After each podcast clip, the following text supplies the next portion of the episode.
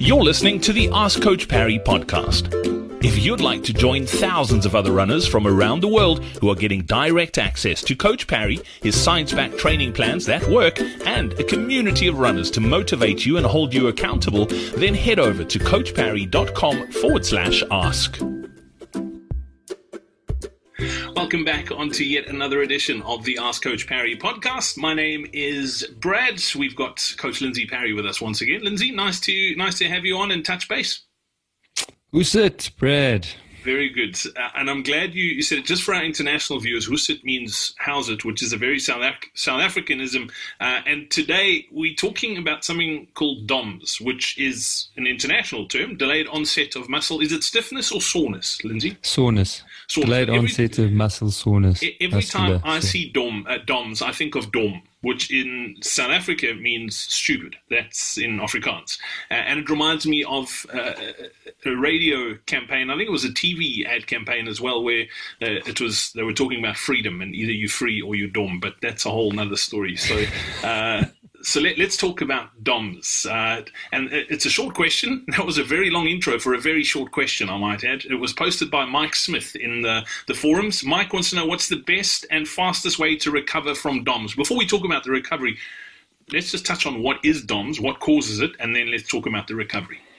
Yeah, so it's called delayed onset of muscular soreness. And the reason for the name is that typically when we overdo it with exercise, it's actually forty-eight and depending on how bad the damage was, seventy-two hours before we get to the peak uh, level of, of pain. So you might feel a bit of discomfort the next day, but it's day two. And then if you've done something like run um, eighty plus Ks or fifty plus miles, you know, then at, at forty-eight and even seventy-two hours, it, it will really be as, as it's sourced, and that's where the name um, comes from. But essentially, it's any time we really overdo the exercise. So that could be strength work in the gym or doing a, a workout that we have never done before, or running in a race and pushing ourselves to a, a new place, a place where we've never been before.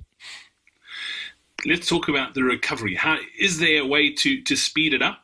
Or is it sit it out and ride it out, wait for it to go away, and then start training again? No, we definitely can speed up the recovery slightly, but we do need to be mindful of the fact that that is caused, and the pain you're feeling is swelling. So it's caused by little micro tears in the muscle, and those little micro tears bleed into the spaces between the muscles, and there really isn't much space in those muscles, and hence the pain that you're feeling because of the, the swelling.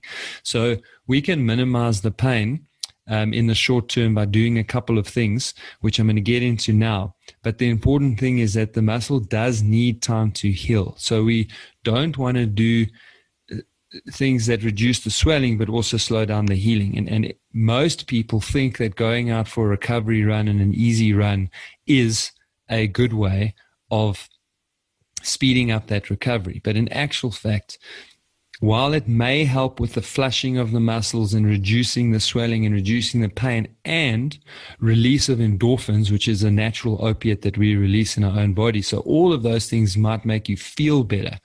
But because of the eccentric nature of running, muscles lengthening while when you hit the ground and your muscles doing their shock absorption job, it actually slows down the actual recovery of the muscles, and it can lead to scar tissue formation, which means that as you go along, your muscles are going to become less flexible and, and you create little weak spots. So you can do gentle cycling, you can do swimming. So those are forms of exercise that will not um, cause unnecessary stress to the muscles, but it will also flush blood through the muscles, so it does help to to in, or to speed up that re reduction of, of swelling without slowing down the actual healing of the muscles. And then there, there are a couple of sort of complementary things that you, you can do to reduce that inflammation. Ice baths. Um, and they, and it's, what's important to note is that this does not work for everybody. So ice bath may work fantastically well for some people, and generally I tell people the way you'll know if it works for you is if it's crazy sore afterwards like an ice bath is for me, then it's probably not the best thing in the world for you. But if it's sore while you're in it, but then afterwards you, you do feel a, a little bit of relief, then then the ice bath probably does work for you.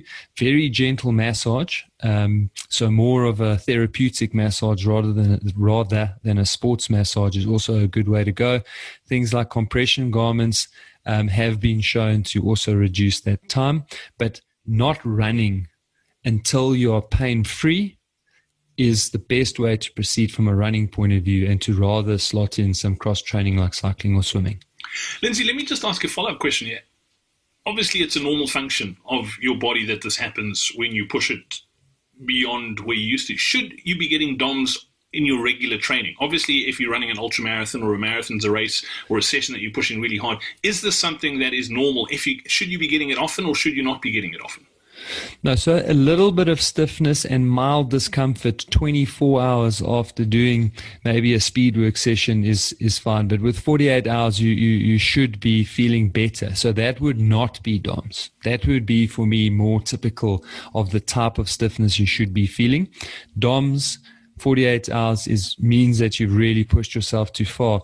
It's quite common with strength training, especially for people who haven't done strength training for a long time, because it's much harder to pitch the level. I mean, if you haven't done strength training for a long time, a couple of lunges, um, even static lunges, you know, a, a couple of squats is, is way more than you've done. And you think to yourself, oh, I'm a runner, so how could a couple of squats possibly hurt? But you're using muscles in a, in a, in a way that you haven't used them for so long. And so it often happens with strength training.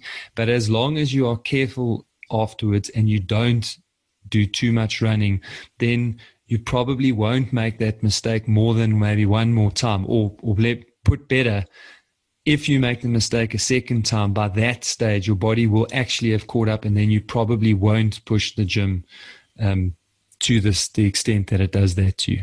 I find it's not just strength training, Lindsay, it's gardening. Gardening is my... my Well, gardening is strength training because you're squatting, you're on your haunches, so yeah. And when you, That's when, why I stay when, away from gardening. Yeah, good, good plan. Thank you very much for that, Coach. Much appreciated. Thank you for listening, and we're back again in a couple of days. Take care. Hey, it's Brad here again. Thanks so much for listening to this episode of the Ask Coach Parry podcast. Before I go, we're giving away three months access to the Coach Parry Training Club to the value of one thousand rand at the end of this month. So if you would like to stand a chance of winning, simply leave us a review on Apple Podcasts, Spotify, or whatever podcast app you're listening to this podcast on. And don't forget, if you've got a question you need help with or you'd like to run as well as we know you can, then head over to coach parry dot com forward slash ask.